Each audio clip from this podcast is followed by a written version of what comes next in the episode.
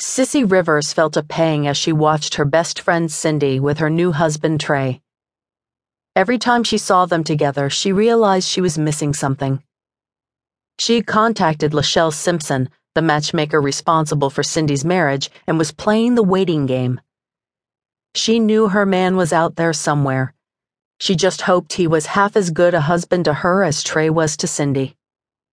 The problem with using Lachele and her company Matchrimony to find a man was she wouldn't get to see him until she was walking down the aisle. She wouldn't know his name or anything about him until they were legally wed. It was hard to give someone that much control over your life, especially when you like to control things yourself, but she knew Lachele had done a good job for Cindy.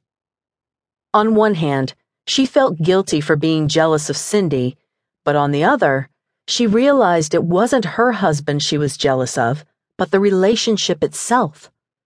She wanted more than what she had. That was always Cissie's problem. She always wanted more. She wanted the whole world spread out before her, and here she was, sitting in the middle of Blevins, Wisconsin, in the bowling alley she managed. There had to be more to life than this. Once she had thought she could conquer the world with her singing but instead she just ended up back in Blevins where she had started from. She was manager of the bowling alley her parents owned, where she bowled her first strike, waited her first table, and received her first paycheck. Now the only singing she did was during Wednesday night karaoke. She looked back at the list of songs, feeling discontented with all of them. She always kicked off karaoke night, but she just didn't feel like singing. She pushed the songbook away. I don't want to sing tonight.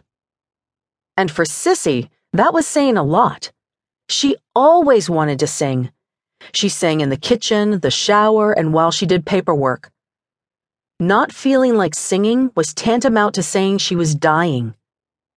Cindy jerked her eyes away from Trey's face and stared at Cissie as if she had just grown two heads. What did you just say? Are you sick? Cissie sighed. You know, even I don't feel like singing every night. How could she sing when she felt like her life was being wasted? She was going to be alone forever. But, Cindy shook her head sadly. You need to sing a butt kicking song to feel better, something that fits your mood. She pulled the book away from Cissie and started flipping through it quickly. Here, this is the song you need to sing.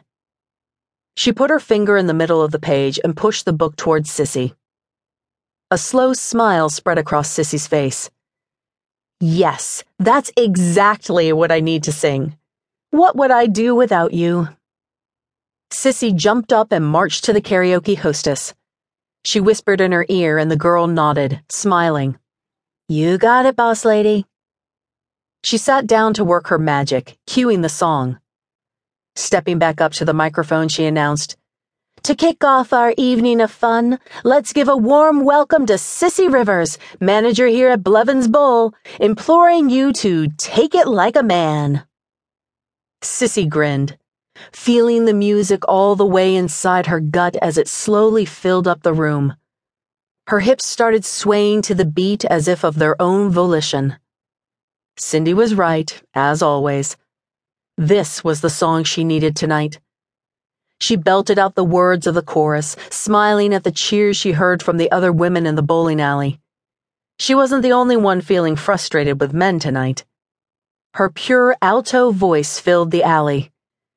She knew she sounded her best because she meant every word of the song that night. She really did need to find someone who could take her heart like a man.